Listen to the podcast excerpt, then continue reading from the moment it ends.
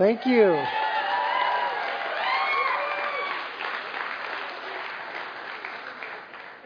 Hey, you guys are really sweet. I missed you guys. Wow, you guys are sweet. I love you guys. You guys love Jesus, huh? You guys are like. You guys are crazy. That's cool. You guys love the Lord. I like that. That's awesome. I really did miss you guys. It's good to be back. We had a great vacation, just a wonderful family vacation. My wife and I, our son Isaiah, our daughter Daisy, and my mom and dad uh, just up in the mountains for a few days, and it was just a sweet time, just floating down rivers and swimming in lakes and trout fishing and picnicking and just basic stuff like that. Really good, great times with the Lord, and I just got to sit around for hours at a time and, and study the Bible, and it was fun. It was really good. So I'm feeling really refreshed, but really excited to be back with you guys. And um, uh, Pastor G, you know, his wife April uh, beautiful family. Pastor G, his wife April, and they have a daughter Natalie, who I think is about nine, and Michaela is about seven, and Mercy is about four, and little Judah is uh, just a year old. Four kids. Wow. And uh, unfortunately, a couple days ago, um, April, Gerald's wife, her mom went home to be with the Lord. And uh, she'd been sick for some time and, and had just recently had a bad car accident and just was not able to recover. Just so many complications with her health. But she loved Jesus. She really loved the Lord. And yeah, praise the Lord. You know, it says in um, 1 Thessalonians that, that we don't mourn in the way that those mourn who have no hope. We mourn in a different way because we have hope. And uh, April and the family and the grandkids, they know they're going to see grandma again in heaven. And just a tough time for that family. And so you just want to join me in praying for them right now? We just thank you, Lord. We thank you that Phyllis was her name. We thank you that she knew you in this lifetime. Thank you for saving her. Thank you that she is with you in glory. That right now her eyes behold the King upon the throne. That her ears hear the sounds of heaven that she is rejoicing, standing before the throne blameless. Thank you, Lord. That is glorious to be in glory. Thank you for that truth, Lord. And um, we just stand alongside the Torres family right now, and especially April and Phyllis's husband, Scott. We just thank you that, God, you are the God of all comfort the God of all comfort. And we ask that you would comfort them supernaturally, that you'd give them peace that surpasses comprehension, Lord, joy in the midst of it all, and continue to just increase their faith, Lord. We just pray for the little grandkids that you'd give them hope that only they could have as little Christian kids. And so we just pray comfort for the family right now and grace in all the details and just overflowing blessings of your presence with them, Lord. In Jesus' name, amen. Amen. Thanks for praying for them. Jim and Sarah Hipple, where are you? Jim and Sarah Hipple, where are you guys? Okay, stand up, you beautiful, cute people. Stand up.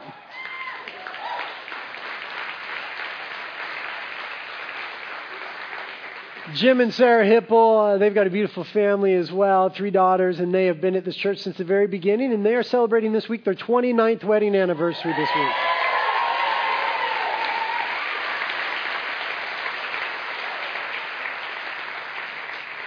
and they have been dating for 35 years. 35 years dating. But you know what? That's an awesome testimony of the Lord Jesus Christ in this day and age. That's a wonderful thing. And so we ought to celebrate that. And you know what? Let's pray for them. If you're around them, lay hands on them. And if you're not around them, run over there, lay a couple hands on them if you're sort of close. And let's thank the Lord for that marriage and ask Him to bless it. Lord, we just thank you for Jim and Sarah Hipple and their daughters. What an awesome family. What a blessing they are to uh, our community, to the bride of Christ here in Carpinteria and the coastlands. And we just thank you for them, Lord, and we thank you for their marriage for 29 years. Lord, we know there's been hard times, but you've been faithful through it all. Sure, there were times that they probably even wanted to give up, but look at you, Lord. You're a faithful God, and they committed themselves to a faithful Creator, and they are in love with you and one another today. And we thank you for that, Lord. We ask that the next 29 years would be better than the first 29 years. We ask that you would renew and refresh their love for one another, Lord, that you'd bless their intimacy and their communication, that it would be unfettered and clear, and that peace would rule and reign in their hearts, that you'd continue to anoint Jim to lead that family, and for Sarah to be the awesome mom and wife that she is, Lord. We stand beside them and say, Thank you for this marriage. Continue to preserve and bless it, Lord. We ask it in Jesus' name. Amen. Amen.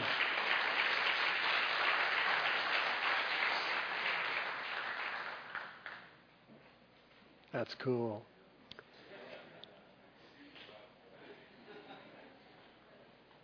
There's another family in our church, um, and none of them could be here tonight. Some of the kids are kind of sick and stuff, but they have a 17 year old son named Jordan. And Jordan has an unusual uh, condition in his neck. Uh, his neck never really formed right, and so the vertebrae are just kind of floating back and forth, and uh, his spinal cord at one time has almost been severed because of that. And as of late, it's gotten really, really bad. Really, really bad. And so he's facing a very serious surgery, and he's in a lot of pain. He couldn't be here tonight. And he sent his dad down here to say, Please go tell Pastor Britt to ask the church to pray that God would heal me. I think God wants to heal me. So his name is Jordan. He's 17. Let's agree in prayer. Lord, we bring Jordan before you and we thank you for his faith. We thank you that at 17 years of age, he knows you and he's calling upon you, that he's trusting you. You are Jehovah Rapha, our God who heals, and you are able. You're able to do what doctors could never do. You're able to do exceedingly beyond anything that we could ever think or medical science could ever dream up, Lord. We believe you. And we have faith together with Jordan and ask that you would heal him, Lord.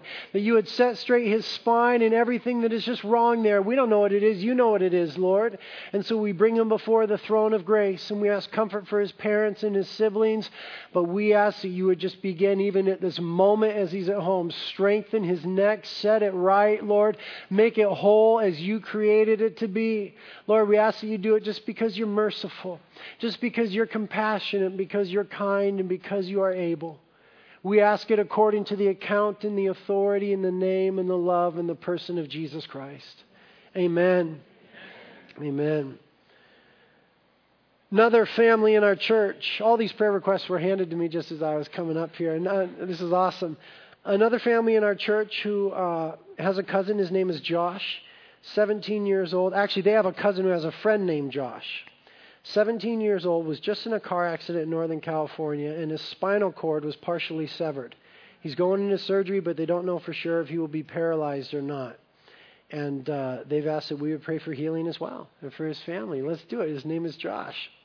Lord, what a wonderful privilege that we can bring these young men, two 17 year olds, before your throne of grace tonight. Thank you for it, Lord.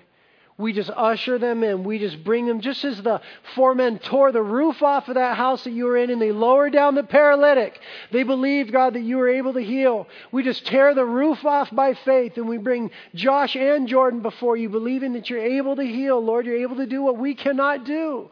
We trust you and we believe you. And so we ask for supernatural healing upon Josh, Lord. Whether you choose to do it through doctors or just sovereignly right now at this moment. We ask that you would heal, Lord. And as he's going into surgery, that you would guide the surgeon's hands, and it would be unbelievable that their minds would be blown at the miracle working power of God, your hand upon Josh, Lord. We ask for comfort for his friends and for his family. And Lord, with him and Jordan, we ask that you would just get all the glory that you would get all the glory, Lord, that you would be exalted and people would speak the name of Jesus. Amen. Amen. We've got a little baby now we're going to pray for. I think we have a picture. His name is Judson. And just two years old, beautiful little guy. And this family's in Southern California, but they're very attached to a family here in our church. And the, the child has been healthy up until May. And then he's got a condition. I'm sorry, I cannot remember the name, nor could the people tell me the story quite pronounce it. It's, it's a condition where something happens with a separation in the brain. In May, he started going blind. And uh, shortly after that, he started stumbling and falling, and now he can't, he can't even eat. He's losing all his motor skills. And um, the doctor says that there's only one thing that happens when you have this condition you die. It's just going that way. There's just nothing medical science could do. And so they've got a church in Southern California that all this weekend are going to be fasting and praying. But they've asked that we would pray as well. They know we love to come before the throne of grace, so let's pray. Lord, we bring Judson before you. You love him, Lord. You made him. You formed him in his mother's womb. And these sort of things, we just confess we don't understand. We don't get it, but we trust you still. We know that you're a good God, that you're a great and awesome God. And so we bring little Judson before the throne of grace and we beg together, hundreds of us here, we beg together that, Lord, you would heal him that you would just have mercy. The doctors say there's no hope, but we hope in Jesus Christ. We know the great physician and the king of the universe. We know the one that made the molecules and the atoms that have been put together to form Jordan. And we're asking now that King Jesus, you would set right those molecules and those atoms and everything in his brain, Lord, in his little mind, that you would cause it to come together. That you would do what you've done before. You've raised people from the dead. You've caused the blind to see and the lame to walk. This is nothing for you, Jesus. You are so totally able to do this. And so we just ask because you're kind and you're compassionate. When the widow came with the son, you raised him from the dead. So, Lord, we just ask that you would save this child, that you would heal him, Lord. And we just ask for supernatural comfort for his family, his mom, and his dad, and everyone else involved. Supernatural comfort and great faith, Lord and great faith for those who would pray and fast this weekend as well. Oh, Lord, where do we have to go with these things but to you? Just come to you, Dad, saying we live in a broken world. Would you just fix it for a little bit for us, Lord? As only you can. We ask it in Jesus' name. Amen. Amen. That's good to pray, huh? Anybody else need prayer? Yeah, we all need prayer. Join the club, huh? Well, let's open up our Bibles to 1 Corinthians 12 then.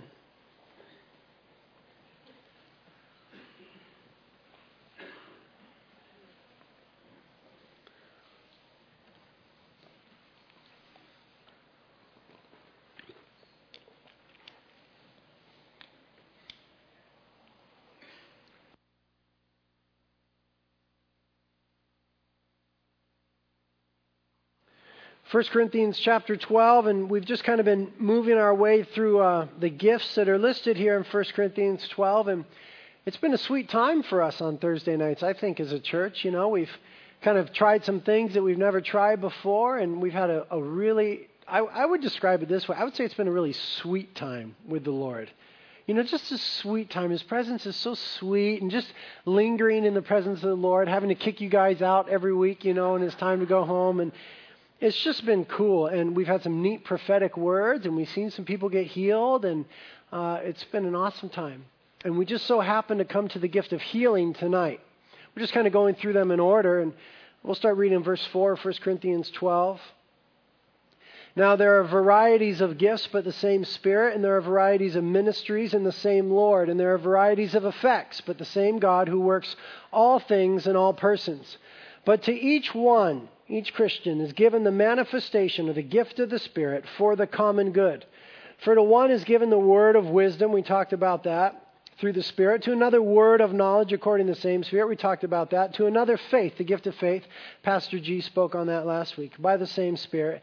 And to another, gifts of healings by one Spirit.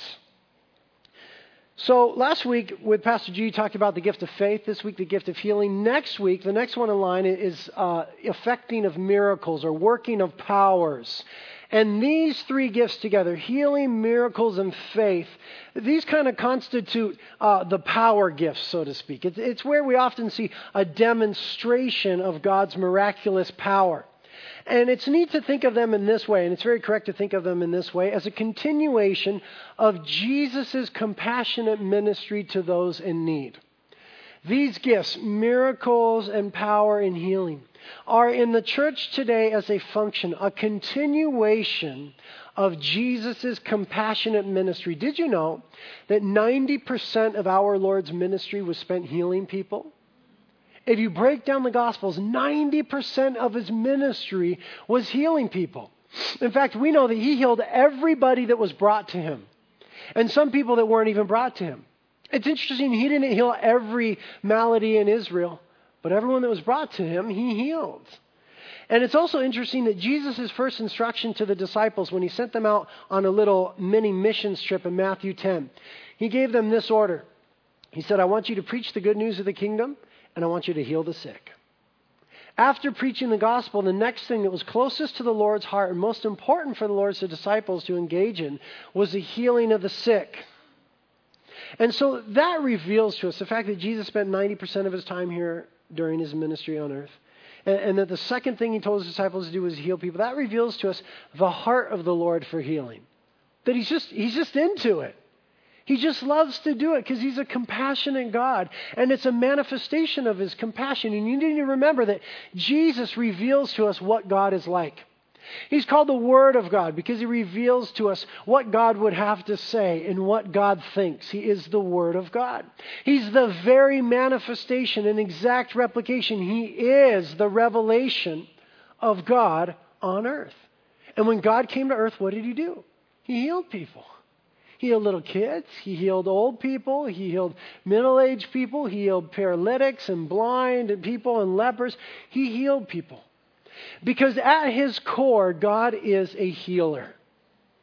At the core of his identity, God is a healer, spiritually, emotionally, and physically. We read in Exodus 15:26 of the Lord.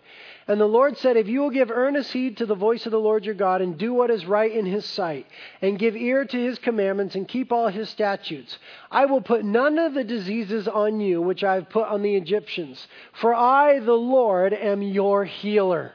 Jehovah Rapha, the Lord our healer. Exodus 23:25. But you shall serve the Lord your God, and he will bless your bread and your water, and I will remove sickness from your midst. Psalm 103, verses 2 through 5. Bless the Lord, O my soul, and forget none of his benefits, who pardons all your iniquities, who heals all your diseases, who redeems your life from the pit, who crowns you with loving kindness and compassion, who satisfies your years with good things, so that your youth is renewed like the eagle. At the very core of who he is, God is a healer. Made very evident, indisputable by the fact of what Jesus did when he came to earth and what he told his church they ought to be doing when they engaged in his mission. Now, a couple of theological points to think about before we get to the actual gifts of healings. A couple of things to think about. Number one, theological point. Physical sickness in the world today is a result of the fall of Adam. God did not create a sick world, but He did create man with free will. And man chose to rebel. And when sin entered in, subsequently sickness and death entered into the equation. So physical sickness today, emotional sickness, spiritual sickness, is a result of the fall of Adam. And so all illness and disease are part of the outworking of the curse of that fall. And it is these things that eventually lead to physical death. Okay, very important theological point. All sickness is because of the fall of man, the curse that came upon man when he rebelled against God. Now, theological point number two Jesus redeems us from the curse. Isn't that what Jesus Christ did upon the cross? Galatians says he became a curse for us, and he redeems us from the curse. And this fact, this theological fact, was prophesied way back in Isaiah, some 700 years before Jesus came in chapter 53 where it says in verses 4 and 5 Surely our griefs, or it can and is translated pain, surely our pain he himself bore, and our sorrows, or it can and is translated sickness, and our sickness he carried. Yet we ourselves esteemed him stricken, smitten of God, and afflicted. But he was pierced through for our transgressions, and he was crushed for our iniquities. The chastening for our well being fell upon him, and so by his scourging we are healed. It's very clear in the Bible, theologically speaking, that healing is a part of the atonement. Healing is a part of Jesus' work upon the cross. Now, the New Testament applies it to both spiritual and physical healing. Peter applies it to spiritual healing, and Matthew applied it to physical healing. So in 1 Peter chapter 2, verses 24 and 25, Peter said, And Jesus himself bore our sins in his body on the cross, that we might die to sin and live to righteousness. For by his wounds you were healed. For you were continually straying like sheep, but now you have returned to the shepherd and guardian for your souls. So Peter here applies that passage from Isaiah 53, and he very clearly applies it in a spiritual context, doesn't he? That, that's a spiritual healing. We were straying. And our sins he took upon himself that we might die to sin and live to righteousness. A spiritual healing has taken place through the atonement and is possible in Jesus Christ. But also, the New Testament says that physical healing is possible through the cross of Jesus Christ. It says in Matthew chapter 8 verses 16 and 17. And when evening had come, they brought to Jesus many who were demon possessed, and he cast out the spirits with a word and healed all who were ill, in order that what was spoken through Isaiah the prophet might be fulfilled, saying, He himself took our infirmities and carried away our diseases. So Matthew applies it to physical healing. So it's indisputable, it's very clear theologically speaking, these three points. Number one, all sickness, spiritual, physical, mental, is from the fall of man. It's because of the curse. Jesus redeems us from the curse through his cross. And within the atonement, the work of the cross, there is spiritual, physical, and of course, emotional healing available to the believer.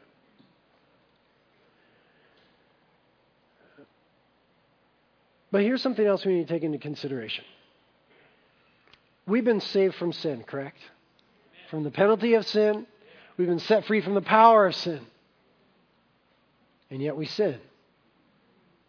What's up with that?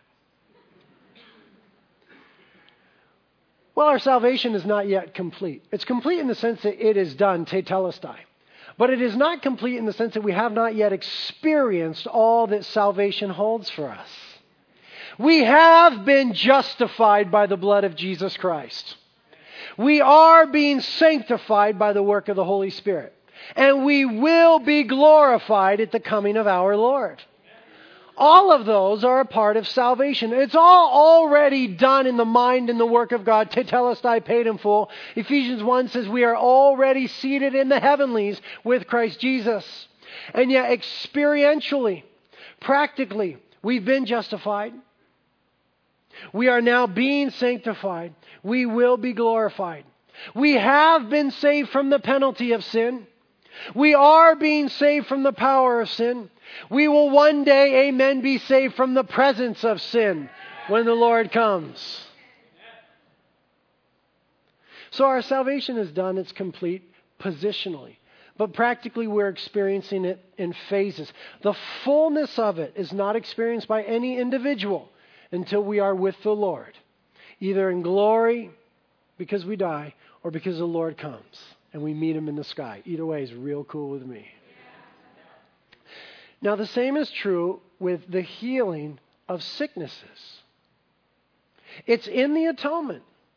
It is done tetelestai, I paid in full. By his stripes we were healed. It is done, positionally speaking. But in this lifetime, practically speaking, we don't get to always experience the fullness of God's salvific work. It won't be until we get our glorified bodies that we are absolutely, totally, and completely free from sickness and disease, physical, emotional, or otherwise. And so the Lord certainly does heal now in this moment today. But when we go to be with the Lord, when we get our glorified bodies at the rapture of the church, it says in 1 Thessalonians 4 and in 1 Corinthians 15, when we are translated in the twinkling of an eye, when we receive our glorified bodies and we enter into that phase of the kingdom, well, then it's all done. No more sickness, no more disease, No more dying. In fact, doesn't it say in Revelation 21 that God Himself will tabernacle among His people and that He will wipe away every tear? And there will be no more sickness. There will be no more sorrow. There will be no more pain. There will be no more mourning. But occasionally, though that is a completion of our salvation, occasionally in the here and now, the Lord gives us foretastes or down payments on the completion of salvation, and that He will heal us physically in the here and now. God is always able to heal us. He's always able. But theologically speaking, God does not always heal us in the here and now. If he always healed, as some people believe, some people believe and, and, teach vehemently that it is always God's will that every Christian is always healed. Well, that's, I, I, I appreciate the sentiment of that. I think it's a misunderstanding of God's salvific plan as it unfolds in stages. But you see, it's nonsensical. Who would then ever die? If it was always God's will for all Christians to be healed at all times, we would never die. We would never go to glory. But we will die. The Bible says it's appointed for man to die once, and then the judgment comes. So, God is always able to heal, and we should always ask Him to do. But he doesn't always heal in this lifetime. It's not always his will to heal in this lifetime. For example, the Apostle Paul. The Apostle Paul had some malady uh, unknown to us. We can only speculate, and for 2,000 years, Bible scholars have speculated. I won't belabor it here. But he had some sort of malady. And he asked the Lord to heal him on multiple occasions. No doubt, as you read through Paul's epistles, it's very clear that he asked for prayer frequently we can be sure that Paul would have asked other people to pray for him. And there would have been people in the church that he knew, wow, gifts of healings works through this person. I want them to pray for me. Paul asked the Lord to heal him. The Lord said, no. My grace is sufficient for you. And it was a messenger from Satan to buffet his body to keep him humble. If it was God's will to heal at all times, why not the Apostle Paul at that time?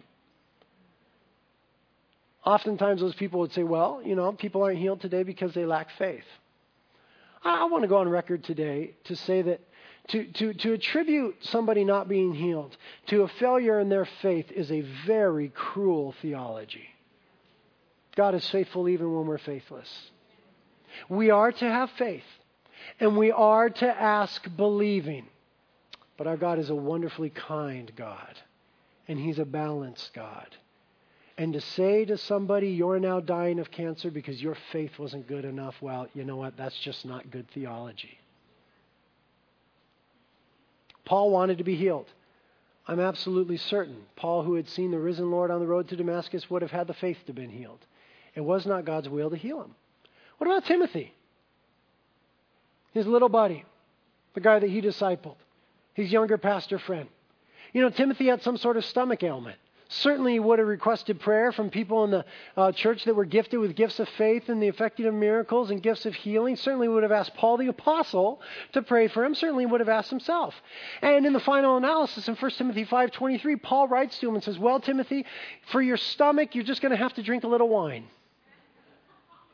Which was kind of a common remedy in the day for a lot of things. Timothy, I'm sorry, the, the Lord's not healing you of this thing. And so use a medicine. And wine was the medicine that was believed to help that ailment at the time. You've got an upset stomach, you're going to have to drink a little wine. He didn't say to you, Timothy, if only you had the faith. And you know, Paul was not afraid to set people straight. he had no problem doing that. If the problem would have been Timothy's faith, Paul would have told him so at that moment. But what did Paul say? You're going to have to use a little bit of medicine. The Lord's chosen not to heal you, and there's no condemnation then and using some medicine for some relief. What about Epaphroditus, who we read about in Philippians chapter 2, was sick almost to the point of death before the Lord had mercy on him? What about Trophimus, who was so sick that in 2 Timothy 4, Paul says, I had to leave him behind? He was on a missionary trip with Paul. He was doing the work of God and a great work of God. He got so sick, Paul said, I had to leave him behind. God didn't heal him. It wasn't God's will to heal Trophimus. You see, it's not always God's will to heal in this lifetime. In glory, we will all be healed. Amen? Sometimes in this lifetime, we are healed and we have a foretaste and a down payment, and that's awesome. And then inevitably the question comes up well, why isn't everybody healed? I don't know the answer for that in every instance. God's ways are higher than our ways. There's some things we're just not going to understand. What did he have to say to the Paul the apostle had the greatest revelation of any man in the history of the world? Paul, don't worry about it. My grace is sufficient for you.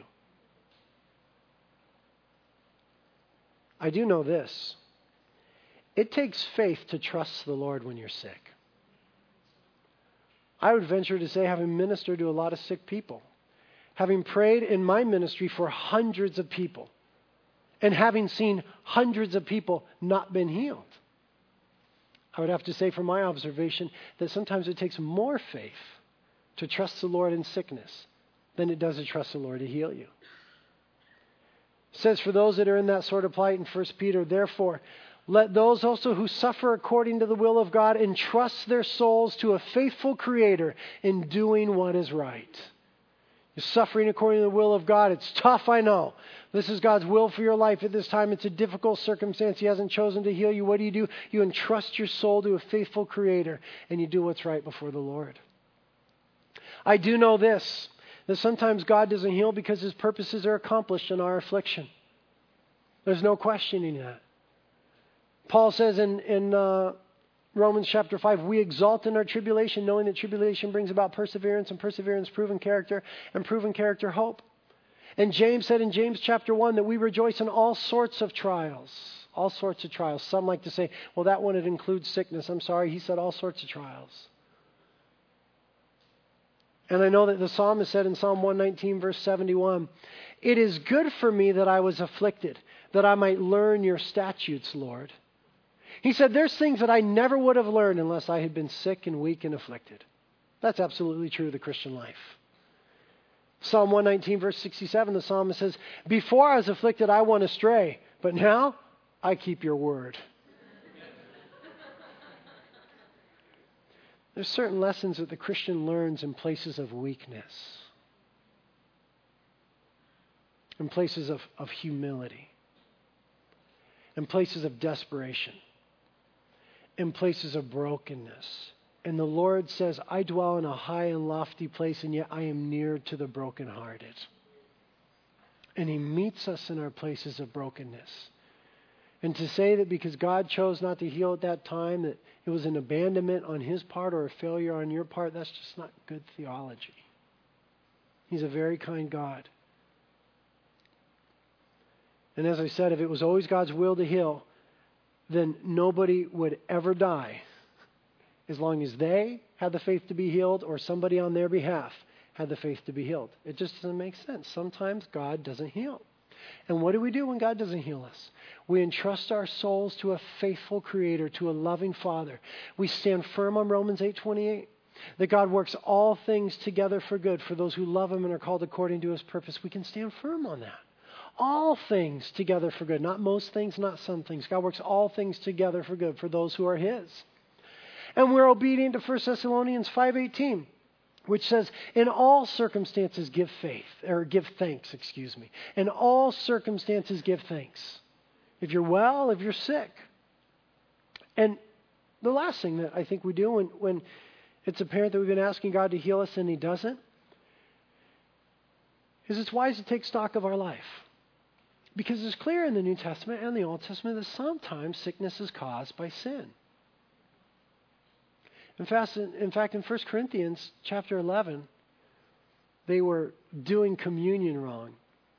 It's a whole other theological discussion we'll have sometime, but they were making a party out of it, and they, they weren't celebrating the Lord. They were getting drunk at communion, and they weren't waiting for other people to come in and participate in the meal. And, and Paul wrote to them and said, Because you guys are doing communion wrong, some of you are weak and sick, and some of you have died.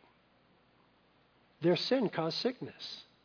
Now, on a practical level, we know that. You sin enough, man, you, you go out and party enough, you're going to get sick, you know what I mean? You live that sort of lifestyle, it just deteriorates your body. We know intuitively, practically, physically, don't we? Don't we? that sin causes sickness. But sometimes there's a sin in our life.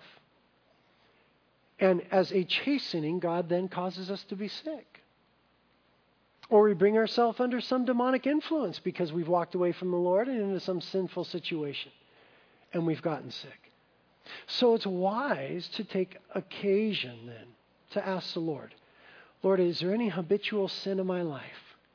that's opened me up to some sort of sickness? Is there anything you're trying to tell me in this sickness? Is there any demonic influence in my life? We need to ask the Lord about that. Now remember, there is therefore now no condemnation for those who are in Christ Jesus. So when the Lord speaks, it's not going to be condemning. When Satan speaks, it's going to be condemning. Don't let him condemn you. When the Lord speaks, it's going to be convicting. Which doesn't mean it makes you feel bad. We, we apply wrong things to that word. It means it convinces you. That the Holy Spirit will speak to you and say, Yes, my son, yes, my daughter, I've been trying to get your attention. And so sometimes sin causes sickness. And, and that's why, you know, when the paralytic was lowered down through the roof, the first thing Jesus said to him is, Because of your friends, your sins have been forgiven. And then he healed them. There was another occasion where there was a sick guy, and the disciples came and said, Who sinned, Jesus, this guy or his parents, that he's sick? And Jesus said, Nobody sinned because of his sickness. It wasn't because of sickness. So sometimes in the Bible, sickness causes, or sin causes sickness. Sometimes in the Bible, sickness is just because we live in a fallen world and you just have a cold. You just do. Or something worse. But, but it's wonderful to always ask the Lord about it, right? Because a lot of times today, God does heal. And it says here in 1 Corinthians 12 that there's something called gifts of healings.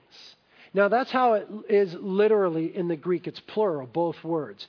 Gifts of healings in 1 Corinthians 12 9. It's plural. The gifts of healings are for the supernatural curing of injuries, handicaps, and diseases without the aid of natural means or human skills.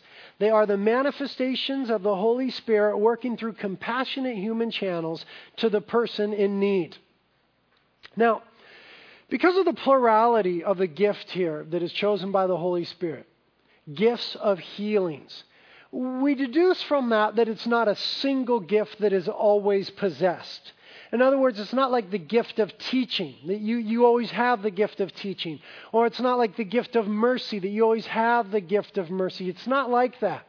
It's kind of like the word of wisdom and word of knowledge. Remember when we talked about word of wisdom, word of knowledge? We showed, we showed from Scripture that each one that was revealed to somebody in Scripture was a new work of God. It's not that if somebody at times exercised a gift of word of wisdom, that they were this overflowing fount of wisdom, and at all times they had wisdom for all things. That's not what it was. It was in the moment of need, God would give them a gift of the word of wisdom. Now, it's the same thing, exegetically speaking, with gifts of healings. It is not a gift that one person possesses for all time. Each healing is an individual work of God. And so if we want to nitpick about it and be very proper, and I don't really, I'm not too into, well, I'm a little into nitpicking, but not too much. But if we want to kind of, you know, divide the hair, it, it wouldn't be proper for somebody to say, I have the gift of healing. It'd be more proper for them to say, the Lord often uses me as I pray for people to be healed by imparting gifts of healings. This is more theologically correct. I don't want to split hairs. Nor would we really call anybody a healer. That wouldn't be the right thing because there's only one healer. His name is Jesus Christ. He's the one that does the healing. But he uses human instruments, doesn't he? Throughout history, God chooses to work through people rather than independent of people. Now, Somebody may have a ministry of healing, which means that gifts of healings frequently work through them. And so it might be proper to identify hey, that person has a ministry of healing. I mean, just all the time. And there are people like this in the body of Christ. All the time they pray for people to get healed, and they get healed. And there's really people where that happens. Now, healing is so potent because people want it so badly. There's nothing worse than being sick. It's such a bummer, and I'm the biggest baby when I get sick. I just ask my wife; she'll she'll let you know. I just get a little, you know, sniffle. Uh, uh, uh, God, why don't you heal me? Crying out, and I've never really been sick. You know what I mean? But it's a bummer to be sick. To not feel well, it's amazing, isn't it? How sideways your body can go, and how you just feel so often. So we can get really desperate for healing, and that's okay. Our God understands that. But because of that truth, because humanity gets so desperate for healing, and that's okay, Satan has taken advantage of many places. And there's just a lot of charlatans today. There just is. But you know what? There always has been. There always has been. There is false messiahs in Jesus' time. There is false prophets in the Old Testament. And Jesus said that our day, more than any other day in the history of the world, will be characterized by deception. So there's just a lot of mumbo jumbo out there. There's just a lot of stuff. And uh, we're going to have to deal with that until the Lord comes. We can deal with that. It's no big deal. Stick with the word, and you'll be okay. Stick with the word. If somebody claims to be, you know, a minister of God and working for God, see how their life and what they do and what they teach lines up with the word of God, and we'll be okay. We'll be able to navigate our way through it. So somebody may have a legitimate ministry of healing, and that God often works gifts of healing through them. It also works oftentimes if somebody has the gift of faith. They're just able to believe God for huge things. And so God uses them a lot of times in praying for sick people. And so gifts of healings work a lot of time through people with uh, the gift of faith. But God is the only healer. He's the only one that we should call the healer. Even when a doctor stitches somebody up, it's God that causes our bodies to heal. He's the one that created them to be that way. And God loves to heal. Now, within the church age, He's given very uh, uh specific reasons for healing in the New Testament. Number one, the purpose that God heals in the church age is as a sign to authenticate the gospel message and to demonstrate that the kingdom has come. The kingdom has both come, and yet it is not yet. We haven't seen the fullness of the kingdom yet. The kingdom of God has come upon you. Jesus says, If I cast out demons by the finger of God, then the kingdom of God has come upon you. And yet, the kingdom of God is not yet in its full expression when God establishes his full kingdom here on earth. But it is a sign that the kingdom of God has come and that people are healed by the power of God today. And it authenticates the gospel message, and we see that happening in the book of Acts. Another purpose for healing is that it brings comfort to people, which demonstrates in a tangible manner God's mercy and compassion. God loves to manifest for people his mercy and compassion. Another purpose for healing is that healing equips and helps people for service as physical impotence are removed. Somebody who, who needs to serve the Lord in a certain way or, or just get something done, so the Lord may heal them for that to help them along in that task. I experience this way more than you guys are aware of. I since it's been interesting since this church started. I've been more sick than I've ever been uh, in my life, except for when I used to fake it in school, and then I was sick every Monday. But I, I, it's been weird last few years. I've gotten sick quite a bit. Some of you that are close to me, you know that, and some of you have been concerned and, and uh, been very kind about that. But there's a lot of times where I am horribly sick on a Sunday, and the Lord heals me to preach the word. I mean, just heals me. And you guys never knew I was sick. Other times I might have a little sniffle, and I've got allergies. I'm allergic to cats and dogs and stuff like that, and pretty much everything. Uh, perfume, I'm allergic to a lot of perfume and cologne. But anyway. So sometimes somebody hugged me before service, and now I have the sniffles. But when I'm really sick, God heals me for the ministry that I've got to do that day. There's been times, you can ask my staff, they've seen me, when I've been laying backstage here on the couch, just literally delirious. Just in a full on sweat, rolling, just doing everything I can not to just puke my guts up backstage. Just a high fever. I mean, an absolute mess. Unable to sit up. And Dominic will finish and he'll do the meet and greet, and I'll walk out here and I will preach the Word of God with power and authority. God just heals me for that moment of ministry. Now, this is what's so funny to me is that without exception, when I'm done, he lets me go back to being sick. and uh, the Lord and I have had some conversations about that. I'm not sure exactly why that is. You know, I feel like sometimes he says, "Get over it, kids. You're going to be sick for a couple days." But when you're serving me, and, and this happens frequently in my life, and, and that's part of the purpose for healing, is to enable God's people to do God's things. Another reason that uh, healing is prevalent in the church is because it provides an opportunity for God to be glorified. as people see physical evidence of his goodness, his love, his power, his wisdom, and his presence. So, uh, as a sign to authenticate the gospel message and demonstrate the kingdom has come. It brings comfort to God's people. It helps God's people to do God's work, and it provides an opportunity for God to be glorified in the midst of the human population. Now, examples of healing, they're all over the Bible. They're all through the Old Testament. They're all through the Gospels. They're all through the book of Acts. They're all throughout the Bible examples of God healing people. In my family, I've had some neat examples. And there's hundreds of stories I've heard from you guys and from others that I could uh, share. But in 1999, uh, my mom went in for a mammogram. And she's given me permission to share this.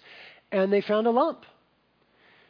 And uh, they were very concerned about the lump and said, We need to remove that. And so they scheduled a surgery for her to go in and have a mastectomy and whatever. I don't know what it's all called. Forgive me if I mess this stuff up, but to have stuff cut out, you know what I mean?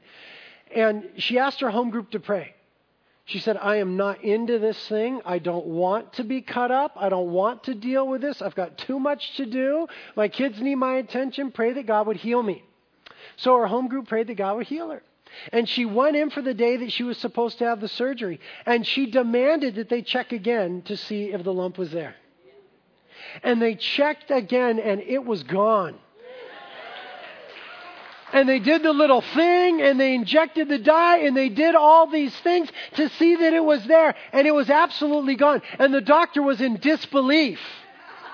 And the doctor said, I think it was the nurse, I don't want to mess up the story, thank you, Mom. The nurse said, We're going to do the procedure anyway, just to be sure. And she said, No, you're not. God healed me. I'm going to the beach.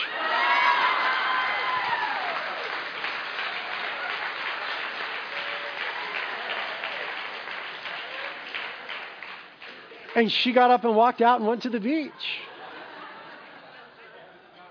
And God just healed her. God just healed her. Another girl, she serves here every Sunday. You would all know her if I said her name. She came to the fellowship here, uh, or, or, when it, we were the college ministry at Calvary Santa Barbara, and she had come out of a, a sexual promiscuous uh, lifestyle, and she had a, an STD, and it was a pretty gnarly one. And um, some people prayed for God to heal her. The doctor had said, You will have this for the rest of your life. This is incurable. And God healed her. It's absolutely gone. And she stood up before the congregation one day and testified. I myself have been healed of the Lord. I had a, a chronic hip thing. My hip just did not always work, and sometimes it was intense pain, and uh, it, it kept me from doing things that I wanted to do, and it became a danger because sometimes I'd be driving, and my foot would be on the gas pedal, and my hip would lock up and I couldn't get my foot off the gas pedal. And my parents took me to several specialists and all sorts of people. The last guy I went to was some big sports doctor. He's worked on like the Lakers and the Kings and all these other teams. And when I walked in there and he first examined me, he said, You don't worry, Britt. We will get to the end of this thing and we will get it solved. So after numerous CAT scans and MRIs and tests and money and this and that and the other, the last thing he said to me, the first thing was, Don't worry, we'll get it solved. The last thing he said to me was, I have no idea what this is. I can't help you. Now, I had asked for healing many, many times. I had had pastors and elders anoint me with oil and pray for healing. I had prayed that the Lord would heal me. I had all sorts of people uh, pray for me all the time. I was in several different home groups. They all prayed for me. And it was just getting really bad, and it was just a bummer. And one day I was asleep, and my wife and I were married by this time. I had had it before we were married, but now we were married, and I was taking a nap in the middle of the day because I had been up all night because of the pain. I'm napping in the middle of the day, and my wife just felt impressed upon her heart, and she just came in and laid hands on my hip, and she just prayed. And if you know my wife, she has an incredibly deep but simple faith. Lord, heal my man. And later on, I woke up and she said, How's your hip feel? I said, Well, it feels great. And it's just been healed by God since then. I've never had a single problem since then. You know, and who knows why the Lord does it when He does it. You know, so many times before I'd asked Him to do it and He hadn't done it. And all, all of a sudden the Lord did. You know? The Lord had never healed my hip. I'd still be cool with Jesus. But He did. He's just really kind. He did. Someday I'll have a sickness that the Lord won't heal. And I'll die and I'll go to be with Him. I'm okay with that. You know, that's part of the reality of this life. But it's neat in this lifetime when the Lord heals. Now, the New Testament reveals a few common methods uh, use for praying for healing. The first one is the laying on of hands.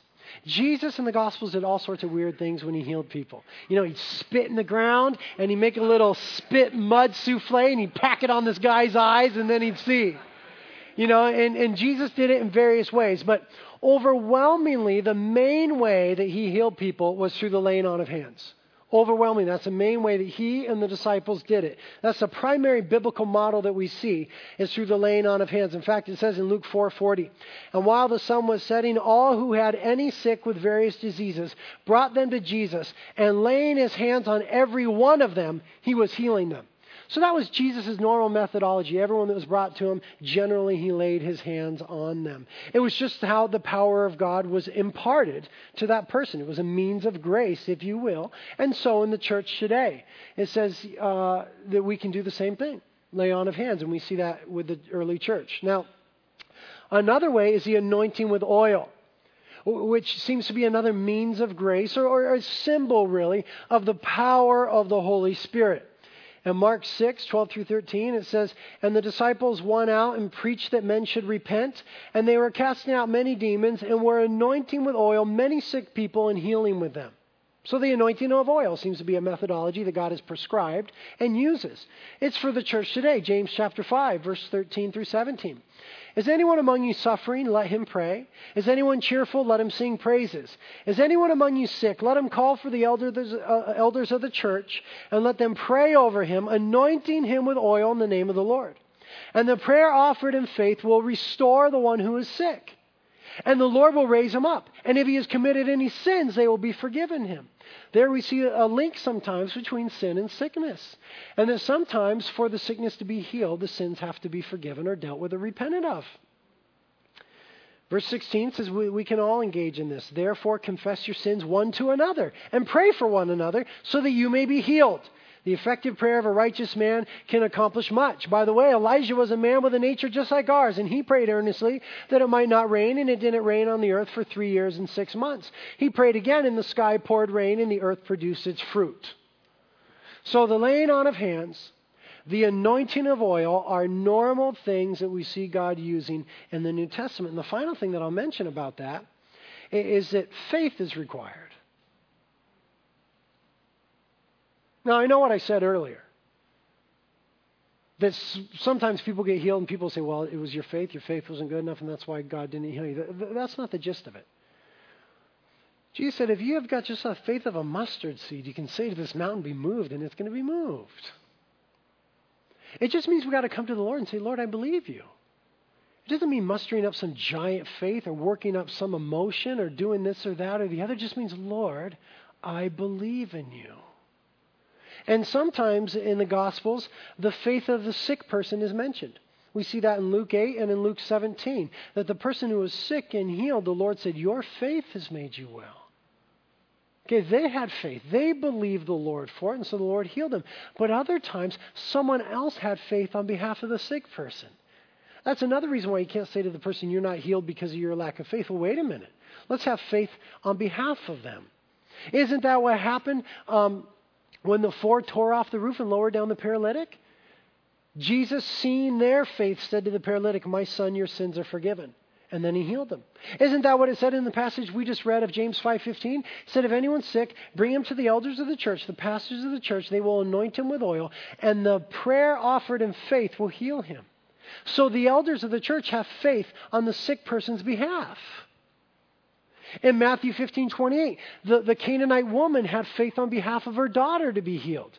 Then Jesus answered and said to her, O woman, your faith is great. Be it done to you as you wish. And her daughter was healed at once. It wasn't her daughter's faith, it was a mama's faith. Isn't that good to know, Mom? In Matthew 8, the centurion had faith for his servant. Now, when Jesus heard this, the man's faith, he marveled and said to those who were following, Truly I say to you, I have not found such great faith with anyone in Israel. And Jesus said to the centurion, Go your way, let it be done to you as you have believed. And the servant was healed that very hour. So faith is required. We can't come to the Lord and say, Lord, I just don't believe you. But if you're going to, you know, you want to do something, do something, but I'm not really buying it. The Bible says, let that man expect that he will receive nothing from the Lord, James chapter 1. Don't expect anything from the Lord. But if you just have simple faith, Lord, I believe you can do it. I trust you if you do it. I trust you if you don't do it. That's faith. And oftentimes, I think the greater faith is displayed when God doesn't do what we want Him to do. Some people assert this, and I'm incredibly insulted by this. Some people say this that it's a horrible, faith destroying statement at the end of a prayer for the sick to say, If it be your will, God. Some people say you should never pray that, that that is faith destroying that nobody will ever get prayed. Lord, heal him in Jesus' name. That's a great prayer. It's also a great prayer. Lord, heal him if it be your will in Jesus' name. But there's a lot of people, generally uh, of the Pentecostal ilk, that would say that's a horrible thing to pray. You never say, if it be your will, that that statement destroys faith. That's ridiculous. First of all, we do have scriptural warrant for praying, if it be thy will. For example, Jesus said, When you pray, say, Our Father who art in heaven, hallowed is thy name. Thy kingdom come, thy will be done on earth as it is in heaven. When Jesus taught us to pray, he said, You pray, God, your will be done. How could somebody say that it's a faith destroying statement to say, God, if it's your will? Furthermore, did not our Lord in the Garden of Gethsemane say, if there's any other way that humanity can be saved, Lord, let's do that. But nevertheless, Lord, thy will be done. If Jesus prayed that way and Jesus taught that we ought to pray that way, then it's good enough for me. So I, you know, come on. Praying, God, if it be your will, does not destroy faith. Rather, I would fo- suggest that it is a beautiful expression of fuller faith. It expresses at the end of your request, Lord, I trust you. Lord, I believe you're sovereign. Lord, I submit myself to your will. The purpose of, the, of prayer is not to change God's will. It does move God's hand. But you're not going to you're not going to get God to change his mind in all his wisdom in that sense. It's a wonderful prayer of faith to say, Lord, if it be your will, heal this person. Now, here's the last thing that we'll mention because this always comes up, always comes up. And this is the last thing. What about the use of medicine? What is the relationship between prayer for healing and the use of medicine and the skill of the physician? Well, let me say this. There is certainly nothing inherently wrong with using available medicines. The earth is the Lord's and all it contains. The Lord made whatever was necessary to make medicine on this earth. In fact, I would say that when medicine is available and we refuse it, in a case where it might put us or others in danger, then it seems that we are wrongly forcing a test upon God. The perfect analogy is where Satan tempted Jesus, took him up on the pinnacle of the temple, and said, Jesus, throw yourself down. And Jesus said, You shall not put the Lord your God to the test. In other words, there were stairs from the top of the temple down to the temple court. And when stairs are available to humanity, and humanity decides to, in lieu of the stairway, throw oneself off the top of the roof, that's an unnecessary test of God. That's not an expression of faith, that's an assertion of pride. Seeking to force the hand of God to perform the miraculous at your moment. Jesus said, You shall not put the Lord your God to the test. So, to refuse the use of effective medicine when it is available and insist that God perform a miracle of healing at that moment is very similar to that situation with Jesus on the, on the roof there. When he said, You shall not put the Lord your God to your test. Now, having said that, let's balance it. Of course, I would also say that it's wrong to rely solely on doctors rather than to seek the Lord. I believe that God uses medicine. I believe that God uses doctors. And I believe that God heals, either directly or through those things. But I think it's a failure on the part of the Christian when the Christian just does not seek the Lord and goes immediately to medicine. If I were out dirt biking with you, and, and, and this has happened before, and, and we were dirt biking together and you fell down and you broke your arm, I would immediately pray for God to heal it. And I believe that God can, and God might. If God didn't, I'm going to take you to the doctor. I'm going to get you some medicine. I'm going to get you a cast. And I don't think that there's any sin in that.